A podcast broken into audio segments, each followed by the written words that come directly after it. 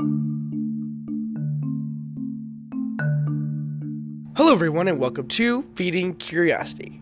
I'm your host, Eric Wenzel, and this podcast is all about capturing stories and people's opinions and how they operate in the world and what makes them curious and how they share that with the world. And it's just a special process for me to be able to ca- capture all the stories. And in today's guest is an example of what this kind of job that I'm creating for myself, being an interviewer now, is able to take me places that I never would have expected.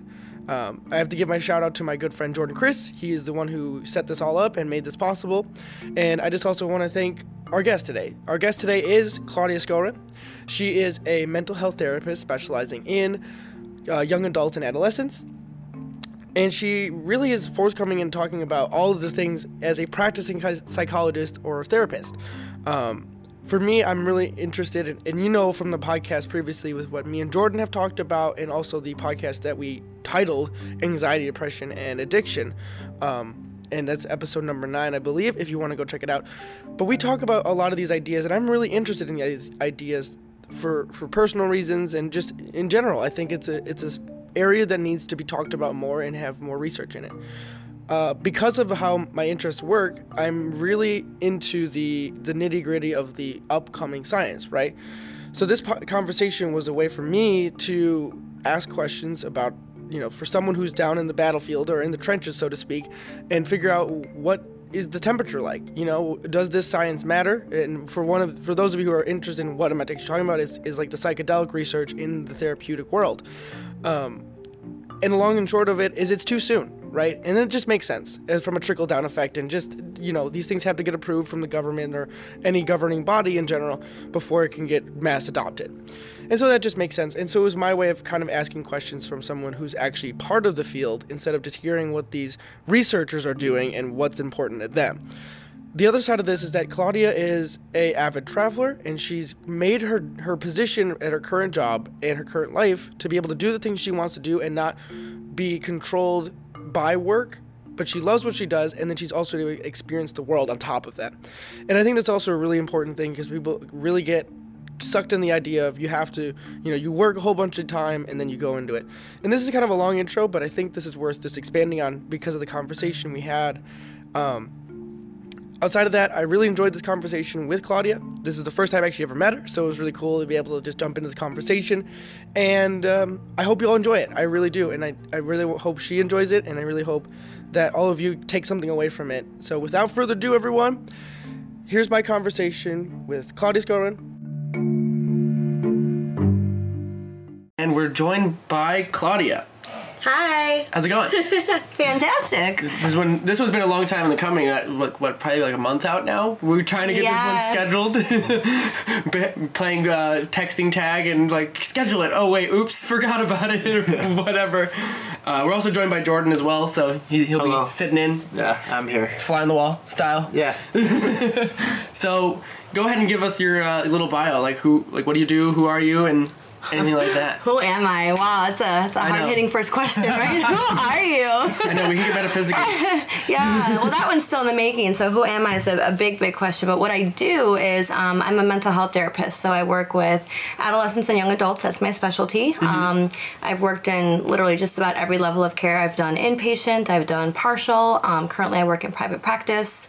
Um, so yeah, that's that's the very short version cool. of what I do. Yeah. So just from my own things, I, have really gotten into psychology, um, and you and it's honestly weird how I've gotten so deep into psychology because it, it stemmed from a, a love for working out, and then by extension that turned into a enjoying of health Mm-hmm. broadly speaking and then the more i learn about it the more you start diving deeper into different things right and so psychology for me is one of these things is from multiple avenues is it it's like you have to it's like a puzzle, right? When you're trying to think about the Absolutely. brain, right? Yeah, wellness and, and health and fitness yeah. and exercise is a huge component of psychology. Yeah, so I don't know if you want to be able to explain anything that you have picked up from what you've experienced or what you know from your own practices and stuff like that. Just broadly speaking for certain things? Yeah. Well, I mean, you know, I people always come in and, and ask me, you know, what's the most effective treatment approach, and Mm-hmm. you know, meds is a piece of it for those that are, you know, needing and seeking medication. But then obviously there's the therapy piece and the cognitive behavioral piece, and Yeah. that's usually where people stop. They want the medication, they want the therapy.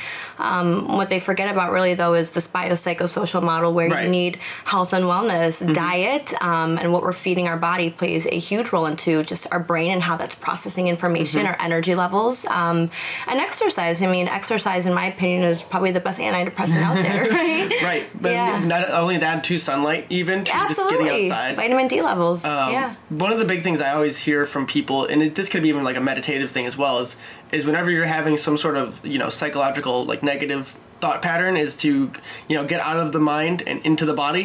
I don't Mm-hmm. know if that you, you've experienced that. Yeah, you know, and again, there's a, a strong link between physical symptoms Mm-hmm. um, with any type of, of mental health struggle and what the mind is doing. And so sometimes, probably the easiest and maybe the best place for people to start is the physical body. Mm-hmm. And that's why, again, exercise is, you know, super conducive to just, you know, healthy mental health functioning.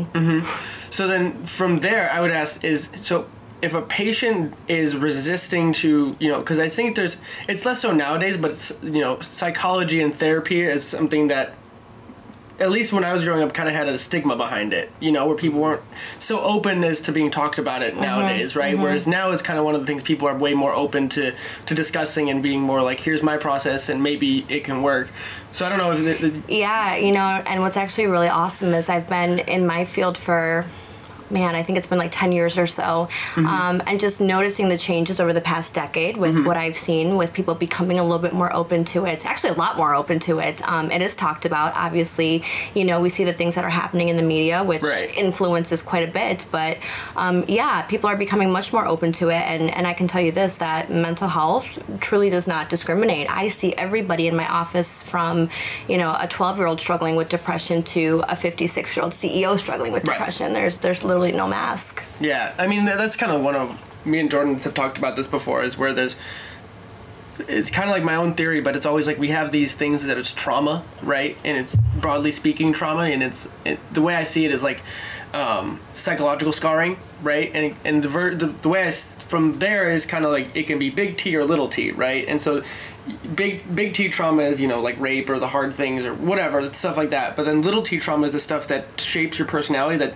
you don't see as issues, so to speak. Right. You know, like it's kind of like the guy who's a workaholic, but then because society wants people to work harder, it, Mm-hmm. it, it gets valued, right? But so then th- that's kind of like my lens of the world is like that person who's a workaholic has just as much baggage to work through as a person who has you know big T, big T trauma. Definitely, you bring up a really good point. I think a lot of it is it's situational, right? Just Right. because you haven't had some outstanding traumatic event happen to you doesn't mean that there's not little facets and little components that are maybe anxiety provoking or that impact current behavior. And Right. so, yeah, I mean, I think a lot of people don't want to go into therapy because they either feel like their issues are not as dramatic or they don't need therapy. Right. But I mean, you don't have to have obviously a, a clinical diagnosis to benefit from talking to somebody. Right. Well, and I think too that having someone who's non, like not partial to your life, right, can be, you know, they're, they're just enough disconnected from your your you know friend group or someone you trust that Mm-hmm. they can look at it from a clean view, and you don't,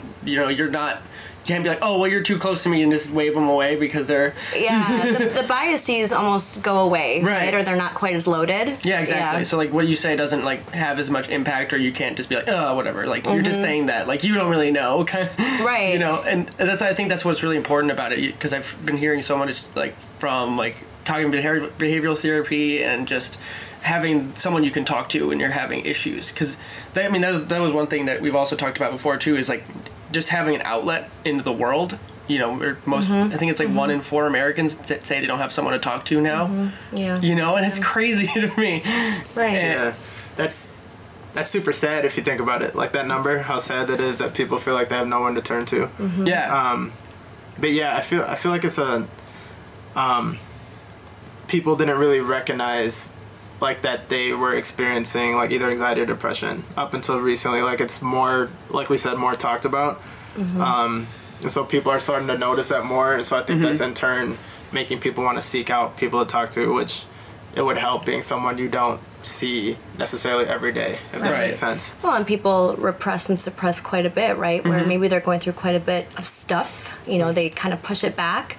Then they finally come in, all this stuff comes out, and it's like, wow, I didn't realize Yeah, that exactly. I had this and this and this. Because once you start like actually picking through it, you're like, oh, this is a problem, kind of thing, right? Well, I think that's part of the fear too. Is you know, if I open up Pandora's box, what am I going to find in there? Yeah. But you know, the other side of that is once you open the box and you process that stuff, that's where you know a higher quality of life really comes into play. Absolutely.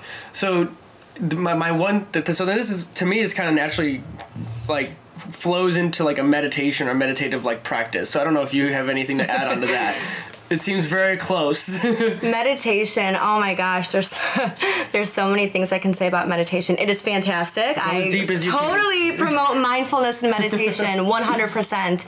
It's tough. I mean, the Right. real side of it is it's meditation for so many people is very very difficult because we live in a very high stimulating world, right? Like our phones are super stimulated, any screen time is super Mm-hmm. stimulating. The movies that we watch, I mean, even just music, you see shifts in music for what it used to be in the 1950s and then listen to music now. It's just so much more complex.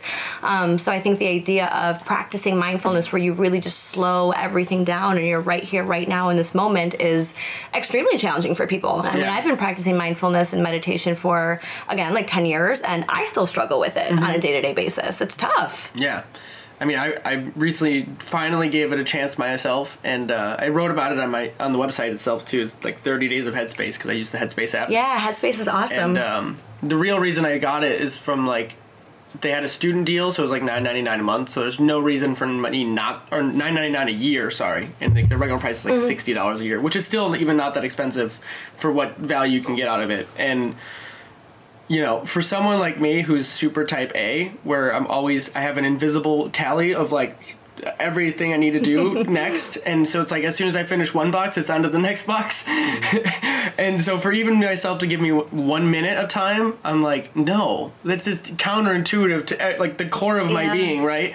And once I finally gave it a, a chance, and like before we started recording, it's like I listen to podcasts, and you know, almost every top performer in the world who's been interviewed has basically said mindfulness or meditative practice is like one of their things they use to mm-hmm. orient themselves.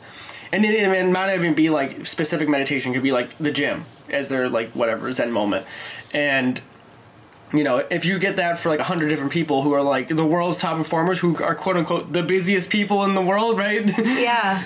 And they can do it and make 10 minutes or 20 minutes of their day to do this every day or whatever and when they need it then you have no excuse Right. Well, again, you bring up uh, another really good point, and that is meditation and mindfulness does not have to be, you know, what it is stereotypically thought of to be. You don't have to sit in the Right. corner with your eyes closed, you know. folded. Yeah. you it's- don't gotta be the buddhist monk Right. if, if that's your style, go for it. But Yeah. you know, that's that doesn't have to be meditation at all. I was at the gym earlier this morning. I ran six miles, and for me, Mm-hmm. those six miles, I was in my zone, and that was very meditative for me. yeah so that's one of been one of my fun things to do is like so i'll still play the app because i like seeing the tally and make sure i'm doing the daily thing but what i'll do is i'll play it when i just have moments to do it like if i'm driving i'll put it on like obviously i'm not closing my eyes like it tells you to do but Probably for the best.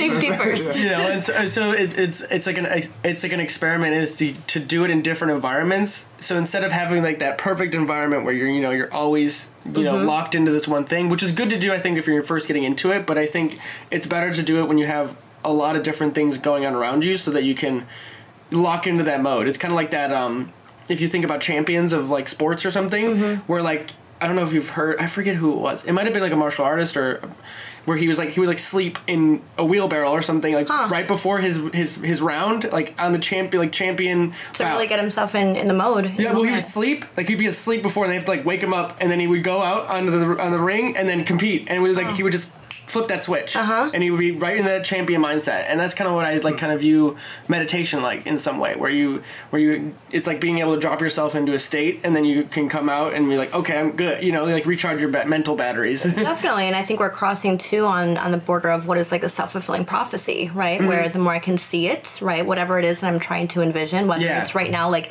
detoxifying negative thoughts, or whether Mm-hmm. it's okay, I have something big coming up, and right now I need a de stressor. You know, I'm going to meditate, and maybe use some type of self fulfilling prophecy. I'm going to see it, whatever it is, happening Okay, in my yeah. mind. yeah, I really like that's like a visualization practice, basically, Mm-hmm. Absolutely, right? yeah. yeah. th- I think those are really powerful, and I, I think if people, do, like, I know a lot of people have issues with visualization, as because it seems so weird, right? And the the way uh, it, it's weird because it comes naturally to me because I've read so many books growing up, especially fiction books, and so when I read fiction books, it's like I have a movie running in my head.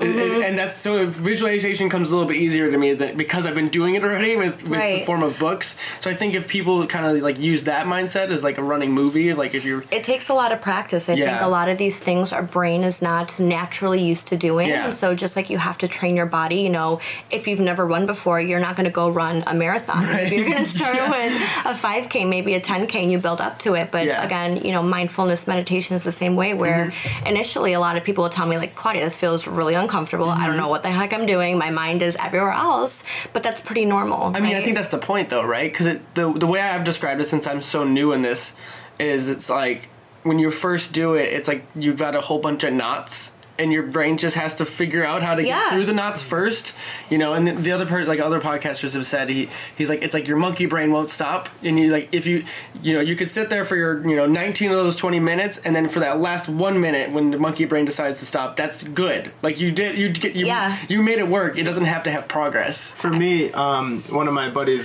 um, he's super into the meditation thing, and I've I used to have that like the stigma where I'm like I'm not gonna sit in a Yeah. corner, dude. Like you know what I mean? And that's what I thought. That's literally that's what I thought it was until like recently. Yeah, You know I mean, I just I, never. have been there too. right. So I, I never ventured into that. So he told me. Um, he was like always advocating. He's like, dude, just do it. Like, come do yoga with me. Come, you know. And I was like, I don't know, man. Like, that's not. Mm-hmm. That's like, not your thing. is like going to the gym. Yeah. Or like writing. Um, so then finally I'm trying it, and then I was telling him, I'm like, yeah, man, I couldn't keep my thoughts or lack thereof in line. You know what I mean? Mm-hmm. Like, I was scattered, and he's like, well, did you notice it? And I'm like, yeah. He's like, well, good. He's like, that's the point. Yeah. That's exactly it. Yeah. Yes. Yeah. And I'm like, that's actually really cool. You know Yeah. what I mean? Mm-hmm. Um, that it's that simple in a sense, Mm-hmm. where just being aware of your thoughts. Yeah, I mean, it's just an awareness. It's an awareness, and you know the the clinical term for what we're talking about right now is called thought diffusion. Oh, and really? the idea Okay. of thought diffusion is the second I have a thought that enters my brain, Mm-hmm. right? I'm not going to change it. I'm not going to try and push it away. I'm Mm-hmm. going to simply notice that the thought is there, and ironically, by simply noticing it and not judging it, not pushing it away, the Yeah. thought actually dissipates much quicker, and that exactly is what mindfulness is. Thought diffusion. Hmm. Well done, Jordan. That's really interesting. Yeah, because like the the metaphors that they use to describe it is like when you're doing it is like you you know you have a stream right, and on the stream you have leaves right. And Yeah, and, and- yeah. In normal in normal everyday operation, every leaf is a thought, and you're picking up every one of those leaves and giving it one second of thought, Mm-hmm. and then before you put it back. And so what you're saying is like instead of as you become aware of those thoughts, you don't pick them up. You just look at them and they just go by. That's by. exactly Just right. pass by, and, That's you- exactly right. and the metaphor can change for different types of people. Like certain people would better be better off visioning like a, a fast car like intersection where cars are just flowing by crazy, you know, because some people have like that, you know, that crazy jam packed mind. But you know, it depends on what you what resonates with you. I think whatever metaphor works. Because I think that's like the big issue when it comes to meditation is we have so much. That's why you call it headspace in my article because meditation itself has so much context Mm-hmm. wrapped around it. You know, with preconceived notions of what you'd expect it to be and Right. whatever. And and I think too it's part of the westernized stigma of it because it's so Eastern, m- Sure. at least broadly speaking. Sure. But a lot of that stuff is kind of diffusing now into the most of the culture, and being able to kind of demystify and people be like, hey, this is just this is just what it is. You know, don't you know just here's surface level. Here's how you do it. Here's the benefits of it. Mm-hmm. Just try it because like the the thing that really got me is kind of like when you're trying to get someone to work out for the first time. You can talk about how good you feel and how amazing it is and like all of the positive benefits, but that person hasn't experienced any of those positive benefits yet because they have to get through that barrier of mm-hmm. getting their body in it, starting to eat a little better maybe.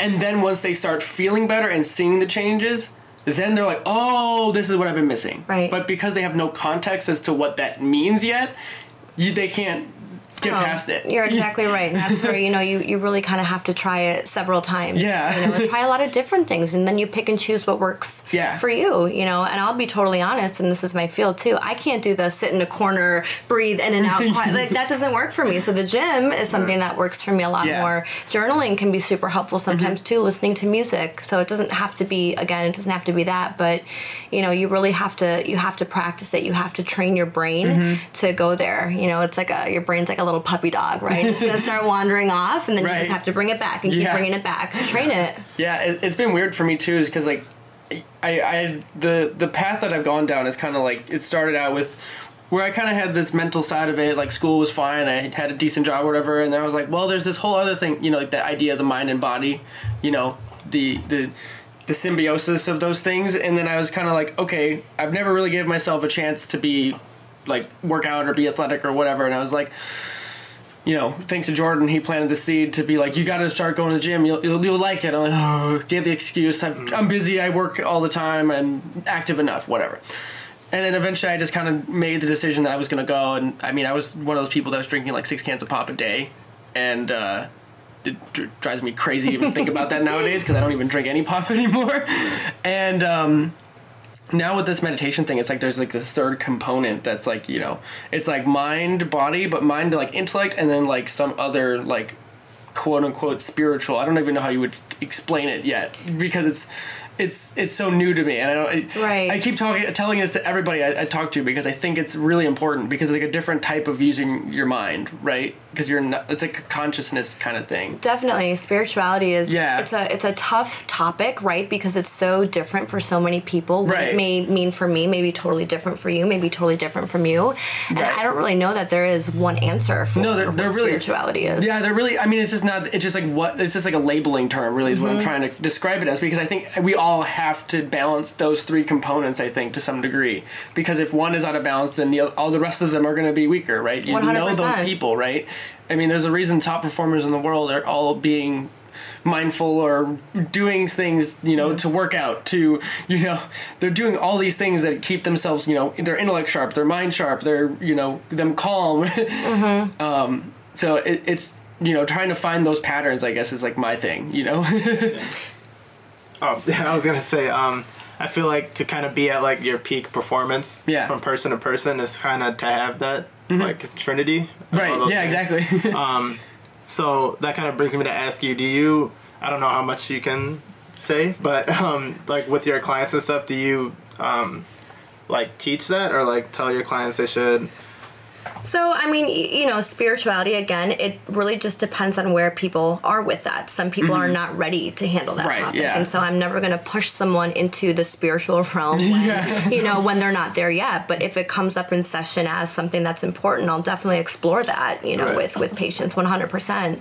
Um, I do believe it's important, but you know there's ways to still maintain you know a healthy level of mental health functioning even if that's the piece that isn't fully developed yet. That one takes time. That one probably mm-hmm. takes more time than i think any of them absolutely. I think you, you have to go because there's, there's so many people have different relationships because it's something that is kind of hardwired into you like when you're born you know because we all born uh, most of us are born with some sort of predetermined religious or spiritual background from our parents right yeah And so it's kind of like a journey for every person to either accept it for what it is and then they take it and run with it, or you find your own path with it in whatever form that decides to take. Right, and I think that's why it maybe takes a little bit longer because, again, obviously religion is, is not spirituality. You know, Right, I yeah. think the two are very separate things. But They're very close, but they're not. They're- they're- or the, the people use them interchangeably, even though they're not the same. Yeah, right. You know, one can be super spiritual without being religious. Yes. You know, and so, but the difficulty is growing up, you know, if you were born into a very religious household and you Mm-hmm. don't seem to, you know, identify with the ideals of whatever your religion is, Right. that can leave a salty taste in people's mouths. Exactly. So, yeah. So a little bit later, I think that's where it takes time for people to identify what their relationship with spirituality is. Mm-hmm. Yeah, I really agree with that. So then, kind of going back, it, this is kind of a newer thing. I don't know if you have anything to add about it yet, but so I've been reading Michael Pollan's book is How to Change Your Mind, and so it's all the new research on the psychedelics and things like that, and how this is. And how this is changing the, the landscape of it. And I don't know if you have any opinions on it or anything like that. And judging by your reaction, I think it's really funny.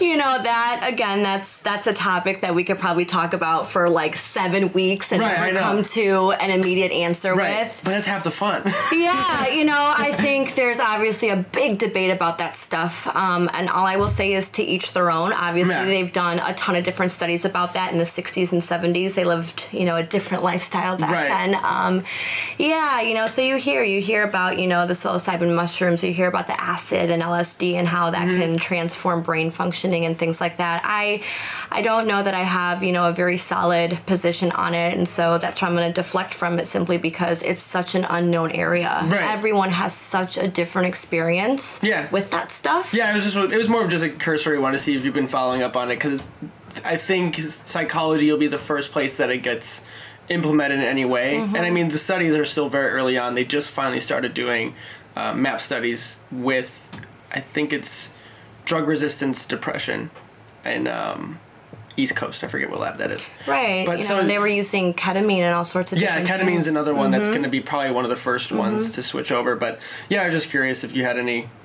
It's such a new field, right? Right, it's yeah, such a new field to consider drugs that were at one point, you know, like no nos, right? Right, like yeah. the hallucinogens to to consider that in some form of, of medical treatment. But it's happened before. We've seen this happen in terms of, you know, medicine, right? Right. Where different analgesics are now being used, whether it's, you know, I don't know, pain medication Right. that at one point was like a big no no. Now we're literally using it, whether it's, Mm-hmm. you know, I don't know. It's it's a it's a tough topic for me to talk about it because I don't know exactly how I feel about it yet. Right? Yeah, I'm totally I'm fair. trying to figure out my space with it. Right, and I mean that makes sense though because you're this is your field and you're you're it's hard to be adaptive at the same time as being relevant, right? Because you Right. because you're you work with this stuff every day, and so Mm-hmm. you're just trying to stay on top of what's the best thing you can do right now for your par- patients, and then to think about something that might be coming in the next ten years, But I can years. tell you, I, I'm very much so open to Right. learning so much more about it. I'd love to see the studies. I really Yeah. would. I think it's super duper I can always interesting at the you- least. I can send you some information that I've because I've been following guys that pour their own money into the research to be able to make this stuff happen. You know, okay, awesome. Yeah, yeah. So it's, it's just cool stuff. I just think, to me, it's like part of the the thing is the westernized view of medicine that we have, where it's, oh, there's a problem, and now we have to start fixing the problem with Mm-hmm. with a drug or something. Where whereas realistically, it should be preventative, and it should be like, oh, hey, this, these things are starting to look out of line.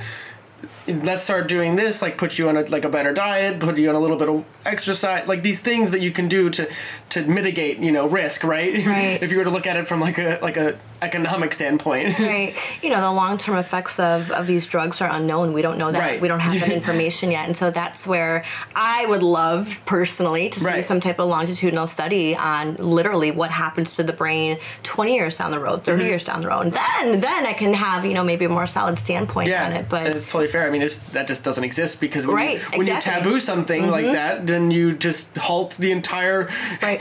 progress of anything, right? Because you just don't know. right. so, I, I feel ahead. like that's such a slippery slope, though, right? Like, What?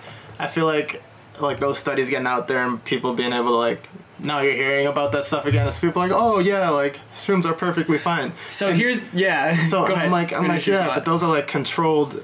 Yes. You know, it's in a controlled Yes. sense. You know what I mean? It's not just like So- here, eat all that. You know what I mean? It's like I'm like I feel like people are, and I was having this conversation. it can make it day. way too it is a very much a slippery slope and so i will caveat mm-hmm. that by saying the the idea of the use i'm i'm describing or at least i wanted to ask about if there could ever be a possibility is is with a therapist in the room and they're trained to understand what it's like what this patient's going to go through Right. and they can guide them through it it's guided it's basically Right. like a guided trip is Right, what it would be like and so it's very structured and very scientific Right, and you're advocating for that sense. that- absolutely that- not recreationally ever no way that makes sense. it's interesting. It's such a progressive idea, right? It's such a radical idea. it that, very is you know and again i think we've seen tremendous strides in mental health and just different treatment forms that Yes. who knows you know give it 10 years maybe we'll be there give it I 20 mean, I'm also not saying too it's for everyone because even in the screenings they did for finding patients that were drug resistant, they screened people to make sure you didn't have history of uh, psychotic breaks, even within your family. So anyone with like schizophrenic Oh, episodes or anything yeah. like that. So they made sure that these people aren't they're not going to have some sort of bad trip that's going to trigger something. Mm-hmm. And so you know. I, I don't want to say like this is going to be a magic cure-all pill or anything or whatever you know you just go do a trip and you'll be you know fine whatever but I just think it's it's just a new avenue of research and just like to try and understand the brain in new ways. It is. Again, I think, you know, we we should keep an open mind to it, Yeah. right? You know, and I think that's that's really kind of where we're at with it now. Again, let the studies progress and let's Right. kind of see what comes from them. Cool. So from there, I guess we could kind of back up a little bit and say, how did you get into psychology? Oh man, I've been asked this question like a million I bet. times, and I, you know, I wish I had some like super cool story to tell Yeah. you. I don't. um, I just I started taking psych courses, and I thought they were super cool. I, you know, and then I progressed further, and college psych level courses were obviously more into it. And I was like, Right. okay, like I really kind of like this stuff. Um, I worked in a lab for a little bit. Um, human behavior to me is so fascinating. The brain to me is the most fascinating thing out there. There's nothing more complex than the human brain. No machine even comes close Yeah. to what the human brain is capable of. And so, you know, seeing it malfunction, if you will, Yeah, you know, right. leading to all these disorders that we have, or, you know, whether to a genetic predisposition that, you know, factors into that. But yeah, human behavior is, is fascinating to me. And so I knew I wanted to do something with it, and I knew I wanted to do something to better the world that we live in. I mean, Yeah. Call it cheesy, call it whatever you Hey, want, but I, I think that's just a human trait. Everyone wants to make the world a little bit better. Than, Yeah. than- you know, like it's just Yeah. There's nothing wrong with it. I think it's being a little cynical and unfair to yourself by saying it's cheesy. you know, I want to leave. I want to leave this world knowing that I made some type of difference, and Right. whether that's just one person, whether that's a hundred people, or whether that's a thousand people. Yeah. You know, that's where I get my solace. That's where I get my gratitude from. Is if I can walk out knowing I made some difference somewhere, Mm-hmm. I'm I'm happy. yeah. Go ahead. You could. Oh, I was I was just thinking. Um, me and Eric's brother actually before this were just talking about that. It's weird how stuff, you know what I mean? Like stuff is It's just floating around and yeah, stuff like that's so weird. But we were talking about how uh, kind of me and him both respectively ultimately want to help people or do more for other people. Yeah. And you said uh, like everyone wants to do that. The sad part is I feel like not everyone wants to do that. You know what I mean? Um, and so I feel like it speaks to the character of people who genuinely Yeah. like I think I think it's, I think it's something that you you wrestle with on a daily basis when when it's like part of your core drive, right? Because there, yes, there I mean there are selfish people out there, right? When you, when you like take hundred people, there's gonna be at least one asshole, right? Realistically, Yeah. but like I think for the vast majority of people, they don't aren't gonna be like, oh, you, you have it worse than me, thank God, kind of thing. Yeah, yeah. You know, it, generally speaking, right? Law of large numbers, kind of thing. But I just think like when you like think about how when she said like she didn't have this, this drive. She wasn't like a six year old girl. It was like I'm gonna be a psychologist one day, and it kind of talks about what we were talking about when we were talking about passion. Mm-hmm. And it's kind of like you just gotta try something, and all of a sudden, if it just strikes you, and it's just like, yeah, this is like something I can see myself doing, and then you just follow that for as long as that spark lasts for, right? Because sometimes it doesn't last forever. right. You know, no, yeah, at six, at even 16, you know, if Right. someone were to tell me, Claudia, you're going to grow up to be a mental health therapist, I'm like, uh, no. no, I'm not. um, but then, you know, I I stuck my feet in there. I shadowed some people, and I was like, wow, you know, this this is actually impactful. You know, Mm-hmm. Yeah. I could never in my life see myself, and and to those who do it, you know, totally fair. But personally, I could never see myself sitting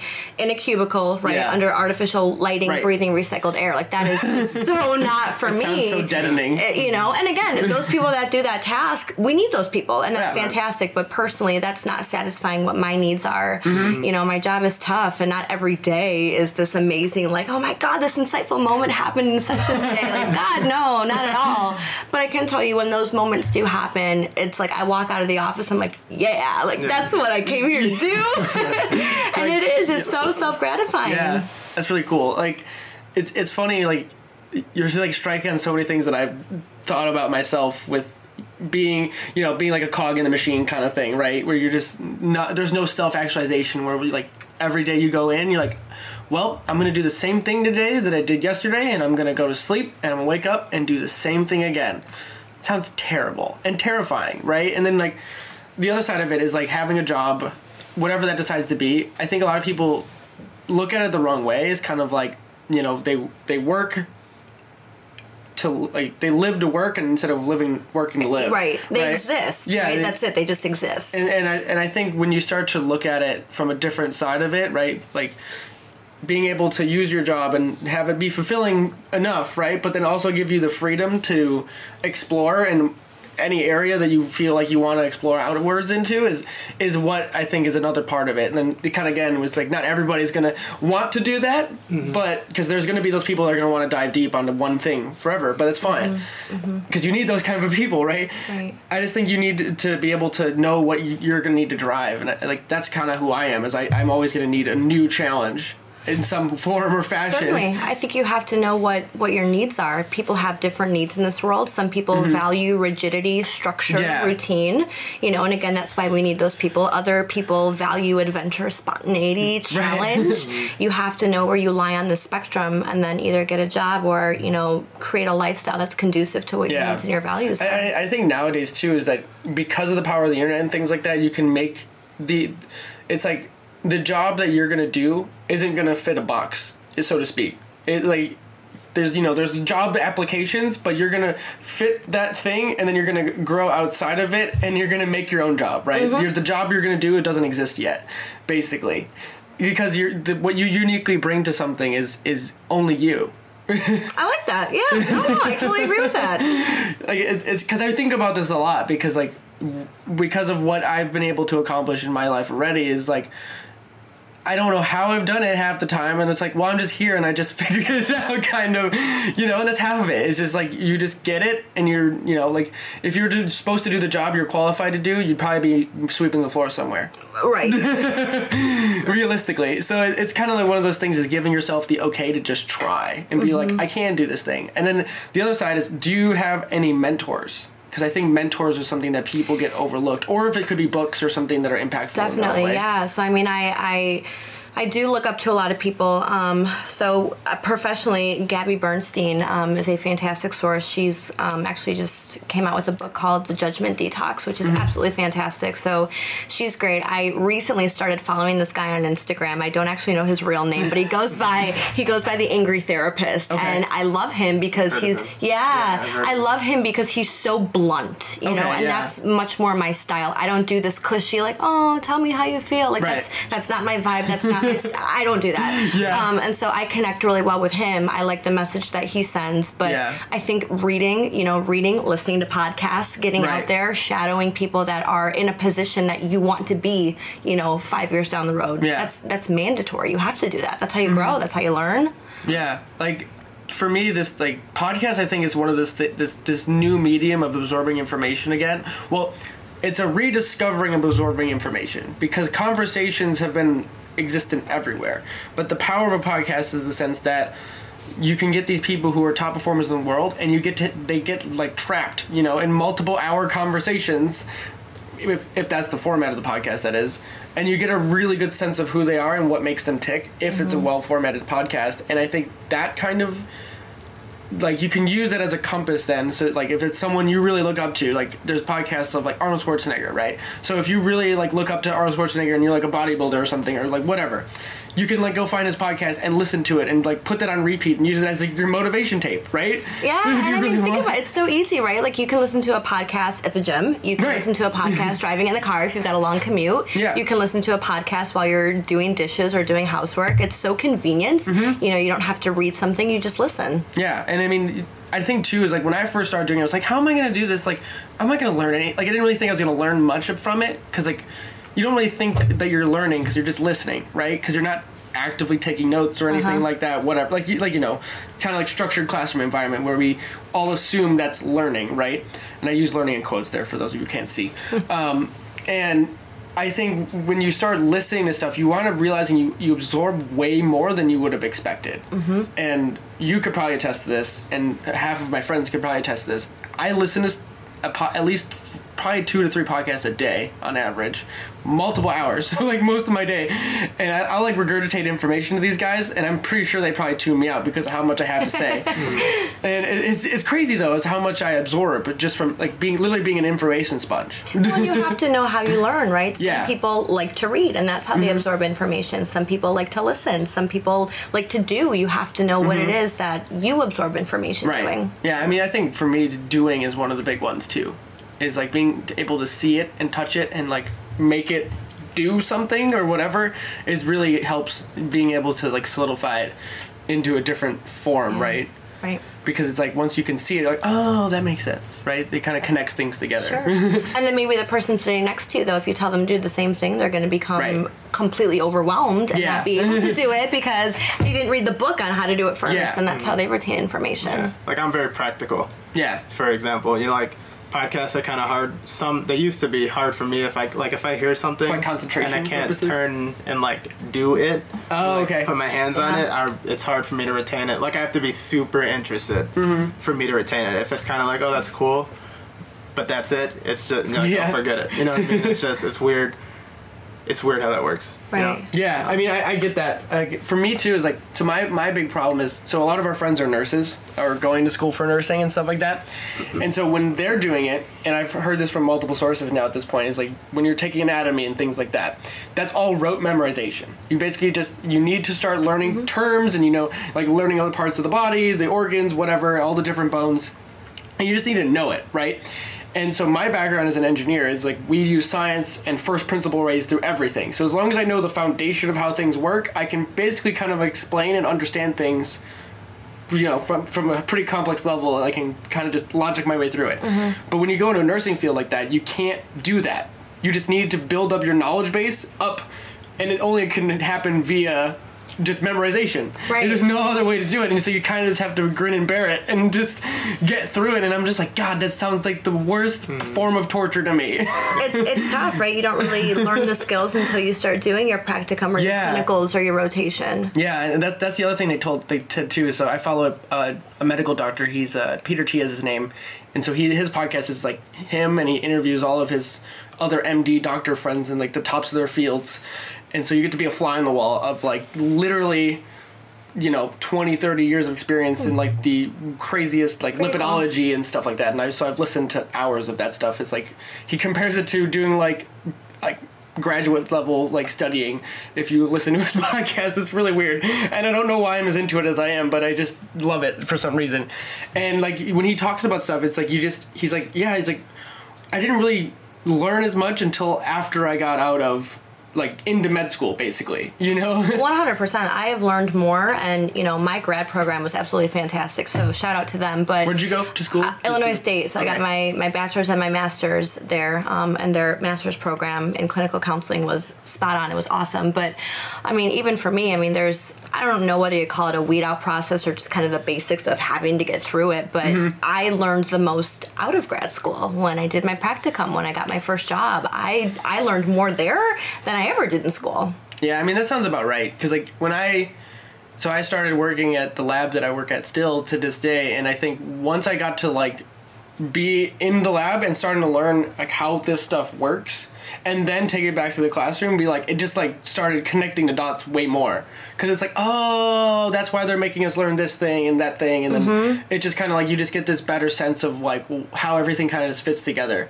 Because there's there, I think there's certain parts of like just learning that because you're not exposed to it in in the I'm trying to like find the word. It's like you have to be exposed to it in a specific way to like put it in front of you to be able to connect it properly. Because if it's just a like a word in a book, it's Right. hard to see it, right? Right, right. Well, and that's you know that's interesting too because you know we've you know before this we talked about the structure of school and the education Yeah. system and how that's tough for some people, but I think there are changes that are happening there too and. Mm-hmm.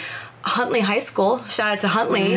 they have a fantastic program going on right now where Oh, they really? have something called blended classes where you don't actually have to be in the classroom. It's a Oh, you know learn on your own program. They have an entire medical academy there, and so really they're the revolution of you know really cool. Yeah know progressive that. hmm so we're moving i think it's Yeah. a slow process to Right. get out of it but i think we're moving in the right direction Yeah. with schooling I, I, I would really hope so. And I think for me, it wasn't like school really wasn't fun until I hit college because of the way the my program was structured. It was very it was very much like you learn from the book, and then like the lab structure was allo- allowed you to take what you learned the previous day basically, and then apply it, and you get to see it and use. You, like use equipment to measure mm-hmm. things and you really get to play with it and then t- the instructor they're all from industry too So they tried to treat it like a business during the lab time. So he would come in, he would say, "Here's what you guys are doing today. Here's your sheet. Fill it out. Finish Yeah, it. When yeah. you're done, you're done. You can go." And then for those of you who are good, you teach everybody else. Oh, So and then and then that's he uses that as a weed out process it, internally to find out who are the, right. Like you who are the- and then you had to become the teacher. who are the rising stars Right. basically so then he's like oh you're going to be one of those people you know that's going to be you know teaching other people and i think that kind of applicate like business minded to to a classroom i think Mm-hmm. really helps because i think when you start teaching something and like explaining things to other people it starts you start learning it about it yourself Mm-hmm. right like I, I can tell even from this podcast alone like I was talking about similar ideas, but the more I talk about it, I'm refining those ideas and talking about them better every time. right, right. It's it's interesting. You learn from the process, and then you learn from yourself. You keep Yeah. doing it. You find you know ways to, better to teach ways better. to, yeah better ways to like you know trim the fat so to speak. Yeah, yeah. so it's been everything's a process for me. I, I really use so like engineering to me isn't just like you know i'm technically electrical and stuff like that but i don't think uh, like engineering is is what i do but an, uh, engineering is a mindset that I use to operate with in the world. It's just a mindset and problem solving skill set, and that's it. And I use that and apply that in every form of my life. and so that's kind of what I view it. So like you, you like for you, I I would assume there's like a psychological lens that you can uh, view the world through, and then you can apply that. In Well, some way. and I'll tell you this: the the irony of that is, you know. I get asked all the time, you know, Claudia, like when you're not working, are you analyzing Yeah, people, or you know? I don't think No, I'm not. say the flat out answer is absolutely not because doing that takes so much mental energy. Right. I am very good at compartmentalizing. When I leave the office, I'm done. Mm-hmm. Right. And you have to. That's so I think you important to create boundaries like that. Yeah. I mean, I cannot possibly take my job home with me, and I don't want Yeah. to because there's all these other components of who I am. You know, Yeah. my job is my job, and that's a part of what I do. But that's certainly not who I am. You know, Mm-hmm. Right, my job yeah. will never define who I am as a person. it's just a role you fill, right? Exactly right, and I, I encourage other people, you know, have other interests. Your that's really job, your job is a gigantic piece of your life, and it Mm-hmm. will be. You know, we spend forty plus hours there, if not more. But you know, there's all these other factors and components of who you are, and to be a well-rounded person, you really need to foster and create those. So Mm-hmm. Yeah. I do. I leave work at work, and then I go travel, and I go do Yeah. fun things. And I, I think it's worth mentioning too. So because you seem like you know you're like this person who's busy and you're you know a professional, right? But then you get to travel, and I think that's something that you know everyone says they want to do more of, but they never do it because it seems daunting, Mm-hmm. right? But I think it's a lot. And, and unfortunately, I haven't been able to do it myself, but it's on the list, and I've already got you know probably at least a half dozen places where I'm going to be going. But I just got to finish school first before I can do make the make the leap. And so, if you have anything to add, like how you do it or whatever, do it. Travel. yeah, yeah. Besides just do it, because like I think, I think getting practical with it and explaining to people that it's not as daunting because you can really it's not as expensive as I think people make it out to be. there's ways you know you you can go very glamorous right, Right. and and you can you can do that but then there's definitely ways to travel where you know you're only spending a couple hundred dollars Mm-hmm. and so be smart about it be smart about mm-hmm. where you're staying you know if you are going to be out and about with whatever trip you're taking and you recognize okay 90% of my time is going to be spent outside or doing stuff don't get the nice hotel like why Yeah. why mm-hmm. spend money when right? you're Yeah, that doesn't sleeping make any sense, right? If you're mm-hmm. just going to be using it as a place to sleep, Right. There's there's many ways to do it, but travel to me, I mean, that's near and dear to my heart, and I travel a lot, you have any especially favorite this places? year. Ooh, favorite places. top five maybe. I guess if that makes it easier. I think one of the places I'm really big into hiking, like huge Okay. avid hiker. Um, I do that. And one of my favorite places I've ever been to probably has been Yosemite in California. It is just another world. It's incredible. I just mean, watched um, Free Solo. Yes, me too. Oh my god, I, my palms were so sweaty during that whole movie. I was I'm a big Alex Honnold fan, big Oh my- time. Yeah. That I mean, that was go crazy. So the free soloing is. I have no idea what that is. so free soloing is you climb with zero equipment. Oh, So and he climbed no El, ropes, no nothing. he climbed El Capitan free solo. that's terrifying. It's absolutely terrifying, and you know he lives because the movie wouldn't have been made. Yeah. But the entire time, and the way they film it, you're just like, oh god, he's gonna die, he's gonna die, he's gonna die. And then like they do re- some really cool science and like juxtaposition how they filmed it because they had his girlfriend, and his girlfriend's like, you're insane. He's like, yes, I know. And they did brain scans of his uh, amygdala, which is the fear center, and he, so his brain not there. They couldn't find Um, it. well, what it is, is is is his the signal that his amygdala needs to take is much like orders of magnitude larger than the average person to feel fear. Okay. So he's weird. Which to me though is absolutely fascinating Right, because I know, I I'm, I'm not thing. quite on that level and I would never attempt to to do that. Right, Right, yeah. But I'm a huge thrill seeker. I'm Mm-hmm. a big, big, big sensation seeker. Ask any of my friends. And so I, I really appreciated the fact that they looked into that. Yeah, Yes, I thought that was big deal. I was not firing, you Right. know, per normal, whatever that even means. But Yeah. yeah, and again, I think that goes to like if we're gonna bring this full circle, that goes to fill your life with whatever your needs and values are. Yeah. He's very high on the sensation seeking scale, so clearly he made a career out of it, and he's super satisfied with Yeah, it. me, me and my friend Mike we were actually talking about it the other day about like w- what that meant to him, right? Because like that was like his obsession. He's I think he'd spent like eight years thinking about doing Mm-hmm. it and never did it. Like he's like, yeah, maybe I'll do it this year, and then just like never got around to it. And then like he finally when he was doing it for that documentary. Like to, to me, we were talking about it's like for him that's like you know going to the moon, right? So that's his going to the moon, and it's like humanity as a as a species, we kind of create these these challenges for ourselves, right? In in different corners of the world, and like there's that's like the biggest accomplishment ever in like rock climbing, right? You know, free mm-hmm. soloing El Capitan, and then like he said, he's like someone's gonna like maybe he's like I don't know if it'll be me or someone else is like, well he did it, now let's go find something harder to climb, kind of thing. And it's kind of like always pushing that boundary forward is kind of like an inbuilt thing, but it's like it's not for everyone, right? Like Right. well, but then you wonder too is if there's always a push for like more, more, more, more, more. Right. How can someone ever be satisfied? You do something that's a tremendous accomplishment, Yeah. and you're in it for a minute, and then you have the okay, now mm-hmm. what? I think I think he though by the end of that movie, uh, like just using his as, app, as an example, he did seem pretty satisfied with his position. I think. He did, and I, I hope Which it is lasts for him. Which, I yeah, which I thought was really interesting because it didn't seem like he'd be that kind of person where once he accomplished it, he'd be like, "Oh, I'm good." You know, Right. But I think it's weird though because he, he never really like had a girlfriend that was serious. You know, he moved in and like it seemed like his life was shifting in some way, which is also interesting because he, he even said like I noticed it because he said he's like not good at saying I love you, and he said it at the end of the movie He did. and he it was did. and it was really and it was really normal sounding like it wasn't forced it was like he really was genuine about it and Mm-hmm. i thought that showed a lot about his own character development It did, and you know, and again, like we're we're kind of going off on a tangent with what I'm about to say, but what I okay. thought was super interesting was just the the different love languages that him and his girlfriend Right, had. yeah. She was very, you know, words of affirmation. Tell me you Yeah. love me. I need to hear all that, and he was not. He Yeah, he's like, showed uh. her, right? He did things. Yeah. and, you know, maybe he did stuff for her, but you know, I think that's an interesting thing to talk about too. Is just Mm-hmm. different love languages and how people tend to pair together because the two of them were very different. right Very yeah. different. i mean that's that's a whole different discussion and i'm totally open to go as far as we want into that. That's really interesting. I never would have even thought about that. Because it's like i don't think it's something you you you think it's so subconscious right? Because like you do what just seems normal to you right? And that is not what someone else may need. Right, you know, yeah. And that's where, and I talk about this all the time, all the time with the patients I see in love languages. So there's five of them. Um, you have words of affirmation, Mm-hmm. acts of service. What else do we have? Physical touch.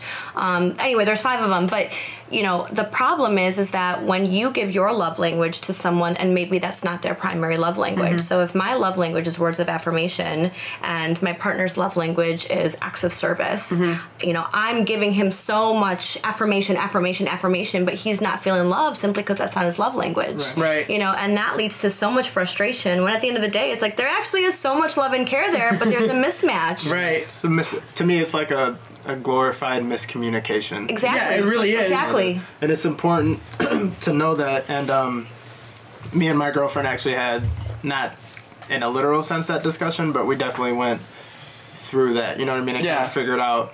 I think that's something you need to talk makes- about in some way You, you have to. You definitely have to. I feel like um, it goes a long way. And again, it's not so literal. It's like, okay, so what do you want me to buy you gifts every day? Like it can't. You know I mean? Like, well, because that sounds like standoffish and Yeah, you're you know what I mean. It's like that's not gonna go anywhere. But like really trying to mutually understand each other. yeah Um, it goes a long way, and yeah, like that. It was weird that you can break it up that way, and like if you're one way, yeah isn't it weird to think that someone else? Absolutely. We like to I mean? think Yeah. that people have the same minds that we do. We Right. like to think that people think the exact same Yeah. way we do. And it's like, no, no, no, no, no. yeah i mean that, that's been like one of the huge things for me is this understanding that you know what one how one person interprets something is can be 100% different than the way you've interpreted it in any way right and like that's why i think you know having these kind of conversations is super helpful because the more you get you get used to different viewpoints the less you're like oh my way isn't what everybody else is thinking, right? Right, and again, I think that's where a tremendous amount of personal growth happens when you can take someone else's perspective. Yes. You know, and again, not even try to change it, but literally just try to understand yeah, just, it. un- just, understand. Just doing, just being like, oh, okay, I see it.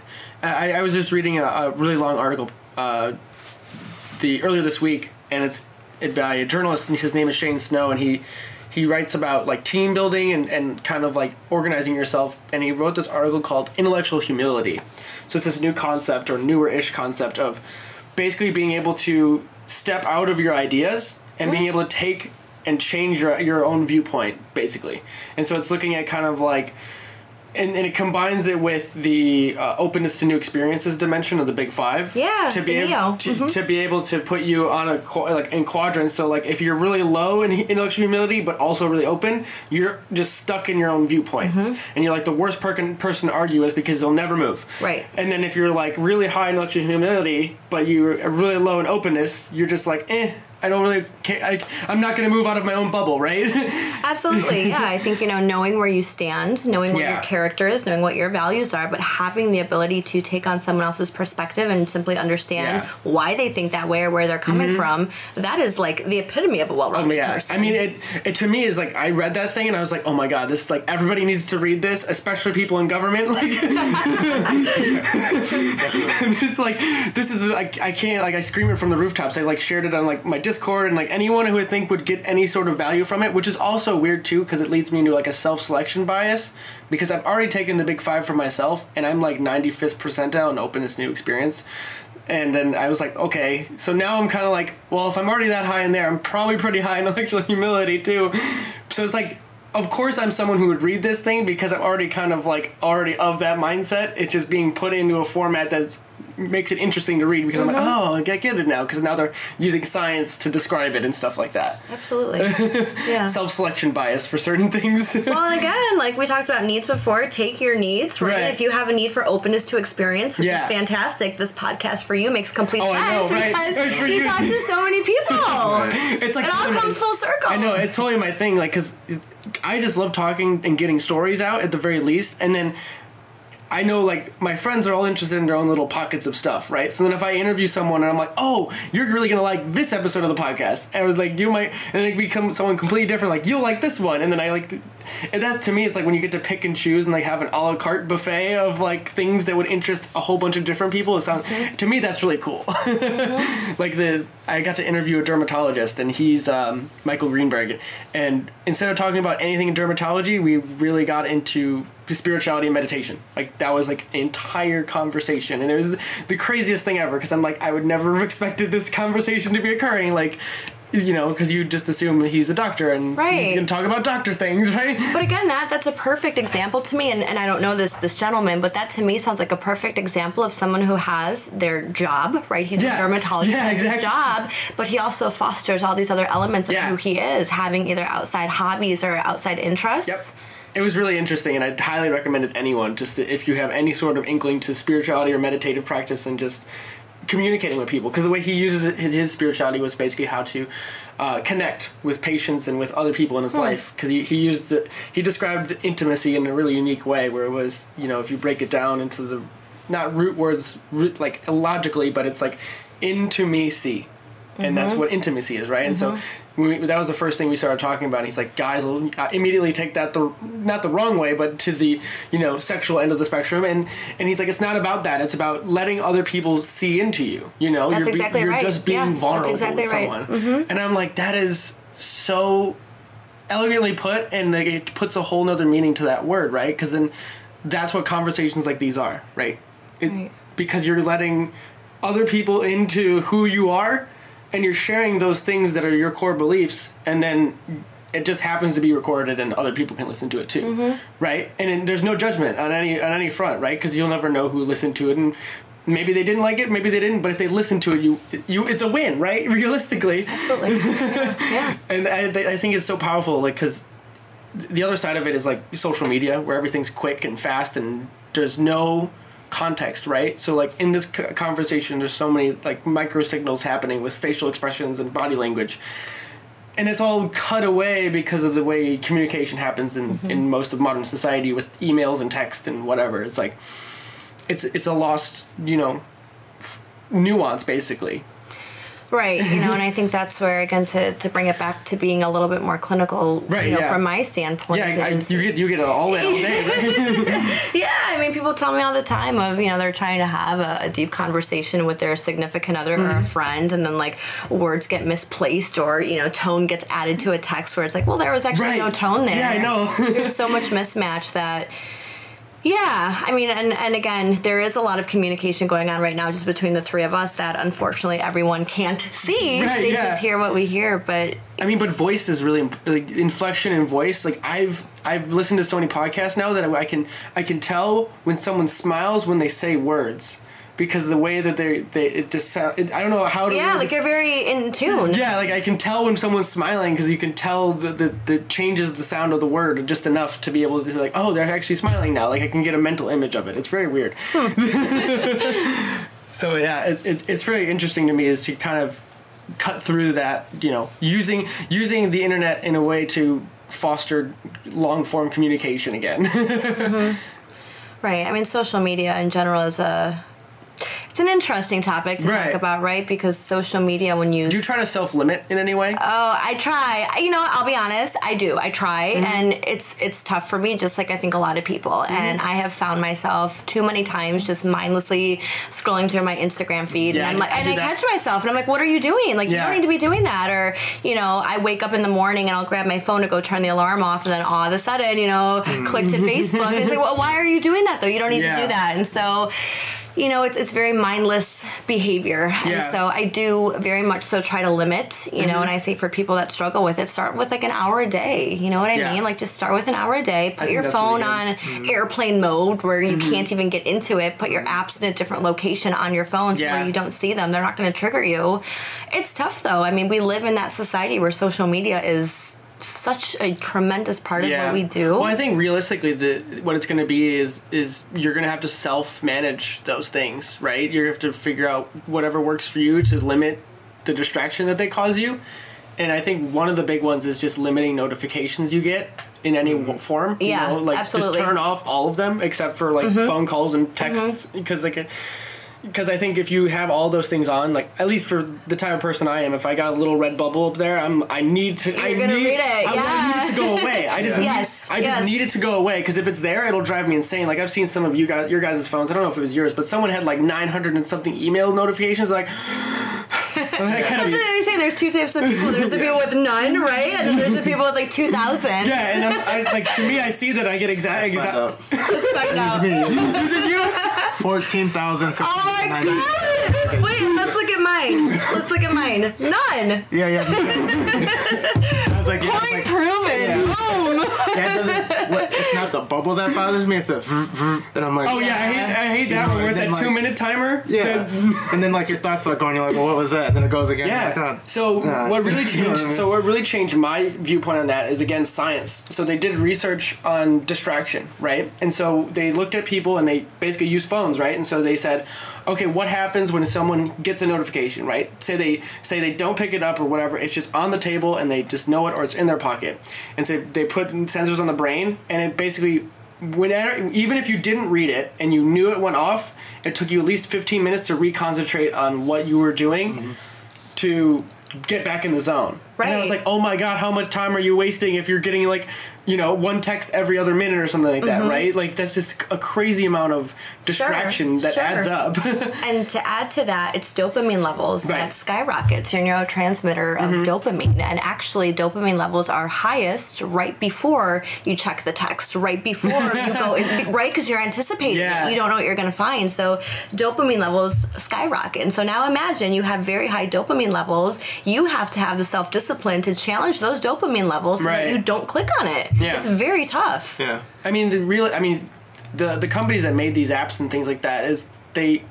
I don't know if it was pre planned or anything like that, but it's basically little do- dopamine little pumps. They're just like everything about it is just designed to fire those little reward signals that you get because you feel good about. Things. They those know little- what they're doing when they design this I- stuff. They know. It's crazy to me, and just like, you know, and I don't think many people understand what is actually going on behind the scenes when it's happening because you know it's neurochemical, like you said, it's dopamine triggers and things like that, and um, the the other side of that too is like for me is like caffeine and stimulants is I really, it, you know, if you're affecting the brain and you're doing it every day with something, you you gotta be real careful.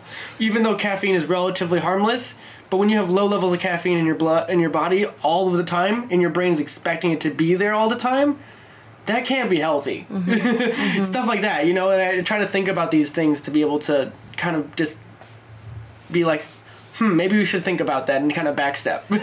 Right. you know, from a neurochemical standpoint. Definitely, you know, limiting use and, and keeping a balance is, is really important. You know, I'm, I'm not going to bash on coffee. I drink coffee. That's water in there. that's water. That's not coffee. I have a coffee mug with me, you guys, but it's water. I promise. I wouldn't judge you anyways, but it, yeah, I mean, I just think it's being more mindful of it. You know, Yeah, You know, yeah. Everything is everything is on a gradient to some degree, right? And it's just finding that middle point where you can just be like, okay. I, this, I'm, I'm managing it enough. Like you don't want to be beholden to it, right? Like those people that need it to survive or need it to Yeah. run in the morning, right? You know they're not getting enough sleep, and so you wake up and you're like, oh, I need my coffee to get my day going. Mm-hmm. You know those people, Joe. You know who you are. Yeah. well, and it becomes super habitual too. Well, though, that too, yeah. Right. I mean, there's like, cultural things in, involved with Yeah. these things too. Right. You go through your habit. You know, you wake up every morning, you make your cup of coffee Yeah. just because it's habitual. If you don't do it, Yeah. now you feel like you're off. Your your day is off. Yeah. You didn't start your day the right way. Yeah. I think too is like so. The other one is I don't know if you have anything, but like a. Uh, like a morning ritual and an evening, like a bedtime ritual, like anything that you do to like start your own clock or end your end your day. Because I've I been am making a- my own of these for a little while now, and kind of one of my little side projects that I do. It's super important. I am a firm believer in like a sleep hygiene routine where you have to, you know, that's what preps you for bed, you Mm-hmm. Yeah. know, and having a sleep hygiene routine. So all it is is, you know, it's a routine to kind of help you unwind. Yes. Um, that's super important. And if I don't follow my sleep hygiene routine, it's much more difficult for me to sleep. I already have, you know, sleep struggles. It's tough for me to fall asleep in general. You know, I just think genetics, I think. Mm-hmm. Right. But um, so if I don't follow my sleep hygiene routine, everything else is thrown off. My ability to fall asleep is, is dwindled. So I'm a firm proponent on people picking up whatever sleep hygiene routine Mm-hmm. they want, whether that's limiting screen time before they go to bed, whether it's, you know, okay, I'm going to brush my teeth and then I'm going to get a glass of water and put it by my bed Yeah. or whatever, whatever it is for you. Yeah. Same thing within the morning though, is, you know, start off your day with coffee or whatever. Whatever you need to start whatever, whatever, yeah. right? You know, I know a lot of people I do who will green do supplement. That's my favorite. Like a green tea. No, like greens, like Oh, uh, greens, greens, Yes, yeah. it's like uh, an- the antioxidant profile of like your typical Mm-hmm. fruits and vegetables, and with all the other vitamins, it's like crazy. Sure, yeah, great example, though, Yeah. right? Something like that, or you know, I know a lot of people who going back to tea. meditation or Yeah, mindfulness, too. they'll start off, you know, their morning kind of clearing their head, so they're Mm-hmm. ready to take on the day. Yeah. So like for me, so I'm actually wearing two sensors that track my sleep, and I've explained these to Jordan. So th- this is the newest one. It's called the Oura Ring, and so it's got sensors embedded in it, That's super cool. and it uses apps, and it, you, it what it does is it tracks your sleep stages and tells you how much you sleep and everything like that, and it tracks your. That's it- so neat. It's a ring. It's a ring. It's super it's convenient. you don't have to wear something clunky Yeah, your you don't wrist. have this. Where you- yeah. and it, the the battery life is fantastic. I didn't charge it at all yesterday. It was only like seventy five percent. So and it just has a little pedestal. You just put it right on there, and it just charges, and you're good. And you just open the app, and it tells you your sleep stages. It tells you how much your steps are and stuff like that, and measures activity. So you can and you can swim with it too. Like you can do whatever you want with it. It's completely waterproof. Cool, right? Oh yeah, it's crazy. Super and then cool. th- this one is Whoop. So this one is for uh, more uh, like athletes, but it does very similar things. But the cool thing about it is it measures your strain uh, using heart rate. So it, it graphs your strain from a, a, a zero to twenty one. And it tells you how hard you're pushing yourself, and and then it measures your recovery, which is your sleep and your strain combined, to be able to give you a feedback of how well your your neuroendocrine system, like your your your neuromuscular system, is uh, primed for that Right, day right. from your basically looking at your sleep and stuff. So like yesterday, I went out and I didn't do any of my sleep routine or anything like that, and I went to sleep and it was I had more uh, two beers before bed because it asks you every day. It gives you subjective like, did you have caffeine within four hours of bedtime? Do you have two beers within two hours of two or more beers within two hours of bedtime? Or did you read? Did you look at a screen? All these like subjective measures, and then it gives you your data. Mostly from heart rate, and so it really gives you this idea of like, okay, how am I running my life on average? And then you can look at be like, oh, this is a really bad recovery day.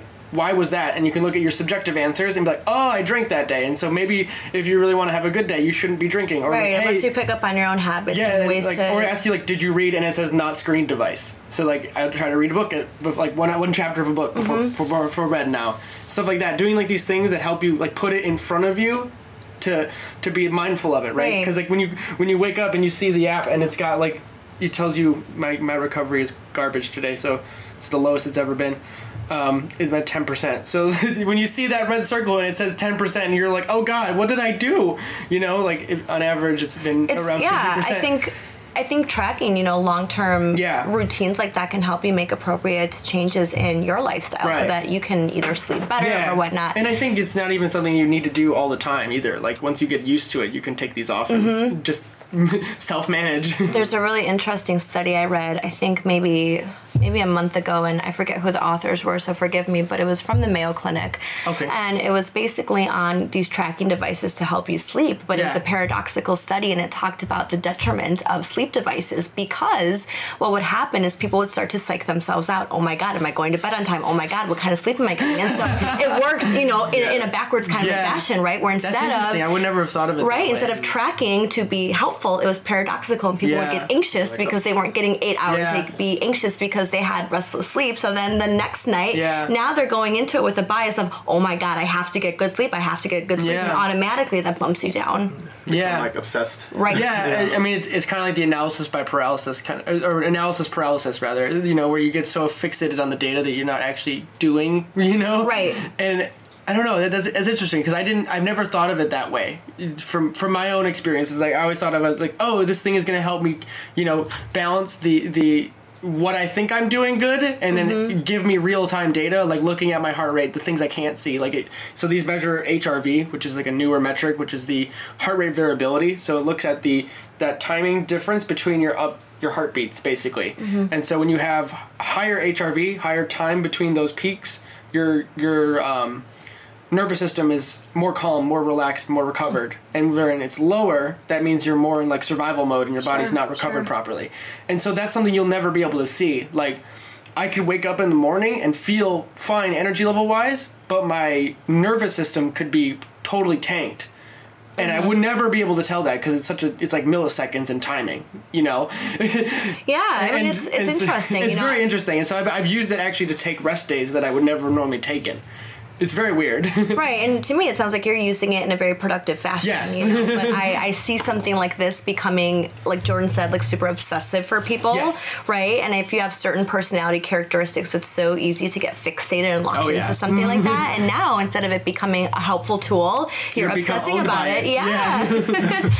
Yeah. It's interesting though, because like the other side of it is like because we have nurse friends who see these things, they're like, man, that'd be so cool to like, you know, you put these on a patient, right, that needs to start like focusing on their sleep or something or exercise, and they get these things because because Whoop itself is designed to be like for athletes, so you can build teams, right? So Okay. th- you can put like so like a coach could see all of his athletes on here, so when they like update their app in the morning, they can see okay who got good sleep in the day and be able to change workouts and things like that hmm. on the fly because they have more of this eh, upfront data, you know, downstream, so that they can be like, oh, this athlete's not as recovered, so let's back up, back off a little bit, and not go as hard as we normally would because Uh-huh. pushing them too hard or something like that. So it's kind of interesting. So like if you Very apply that, so. if you apply that to the the healthcare world, right? You have you, you can figure out like, hey, how well are you sleeping, right? Are you taking your medication? Like we would need you to start getting you know things in line, and you'd be like. You know, instead of them saying, "Yeah, I did it," and they really aren't doing it, you can be like, "Well, your data says something else. Like, you, you can't lie to me." Like, Mm-hmm. Yeah. I just, I just think that kind of stuff is, is going to have really wide reaching effects in the future, right? Because I, I definitely agree that these things aren't for everybody because certain people are just not going to care and it's just not going to matter to them. you know, taking more data in, just be like, whatever, right? But the, the way I see it is like it's, it's just more information, and then because I'm wearing two, I get to see if there's any discrepancies in the data. So I'm going to trend them out and see which ones are telling me mm-hmm. different sleep stages or like what just kind of like look at what it's doing. It's kind of interesting for me to do that self experiment. yeah, yeah. You know, and again, I, I think it's super important to know what your limits are with it. Right. Know your personality tendencies and Yeah. characteristics, and you know, try it out, but recognize if you're getting lost in it. You know, I think for me, I think I would be one of those people that would be like super stressed going to bed because I'm like, oh my gosh, now I, I have to get eight hours because the night before I got six. Claudia, get eight. And for me, it would be added. It would be competition? yes, yes. Going for nine tomorrow. Yeah, it's even funny too, because you, you you can set a sleep coach for the, for Whoop, so you can set it so it's like peak, perform, or get by, and so it's like I'm like, well, why would you ever want to just set it for something else? I'm gonna put it, leave it at peak all day, every day, like. You know, why would I undercut myself? Right? Right. It, it- that's just being type A.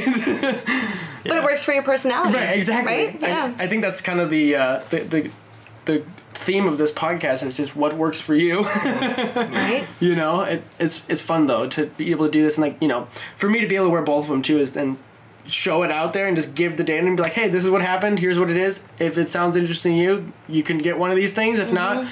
it's there you know right? It just leaves as a, as a breadcrumb trail for people for just trying to understand these things better Right. Figure out who you are and get the tools that are conducive to Yeah. what your needs are, what your personality is, and and in all honesty, I mean that's really kind of what my job is. I'm not in the business of changing people, believe it or not. Right, I'm in, not in the ever, you know. that's interesting because most people think would not a know, chance, you know. I'm in psychology is something the yeah, people, nope, like, not a chance.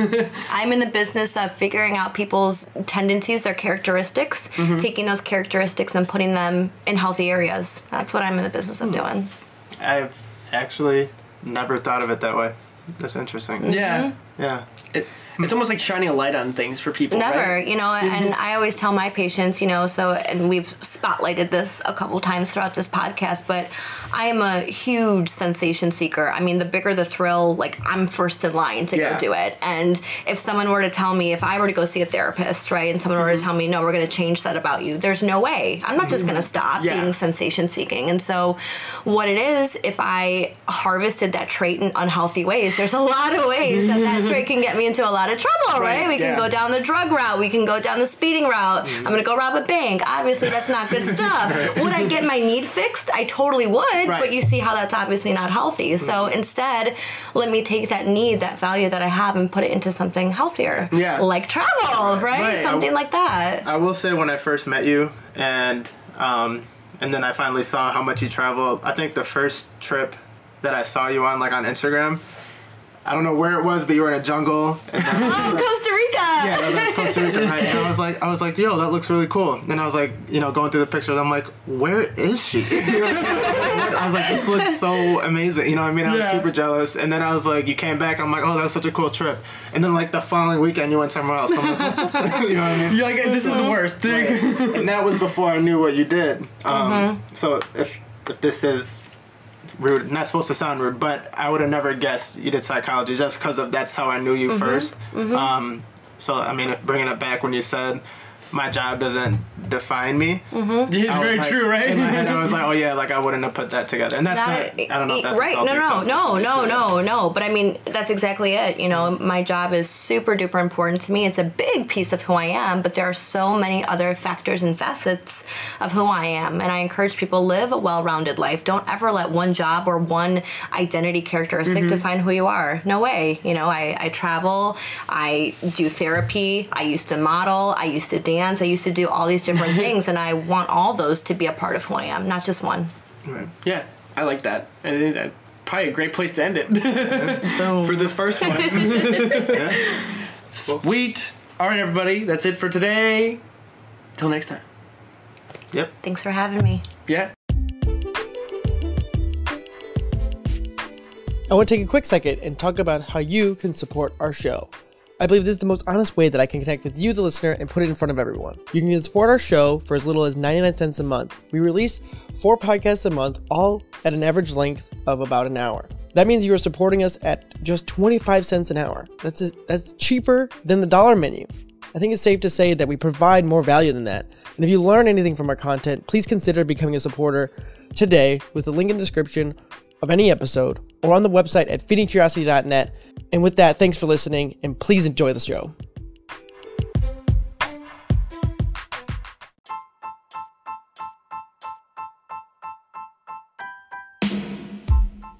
Thank you for listening to the podcast. I hope you all enjoyed it and learned something and hope you fed your own curiosity. You can support the podcast directly at anchor.fm slash feeding curiosity, well, one word, slash support. Also, I'd like to thank the sponsors for this podcast as well. And I'd just like to thank Anchor for being able to be there to give us the platform to have it out there on all the platforms available to us podcasters. With that, everyone, thank you all one more time, and I'll see you all next time.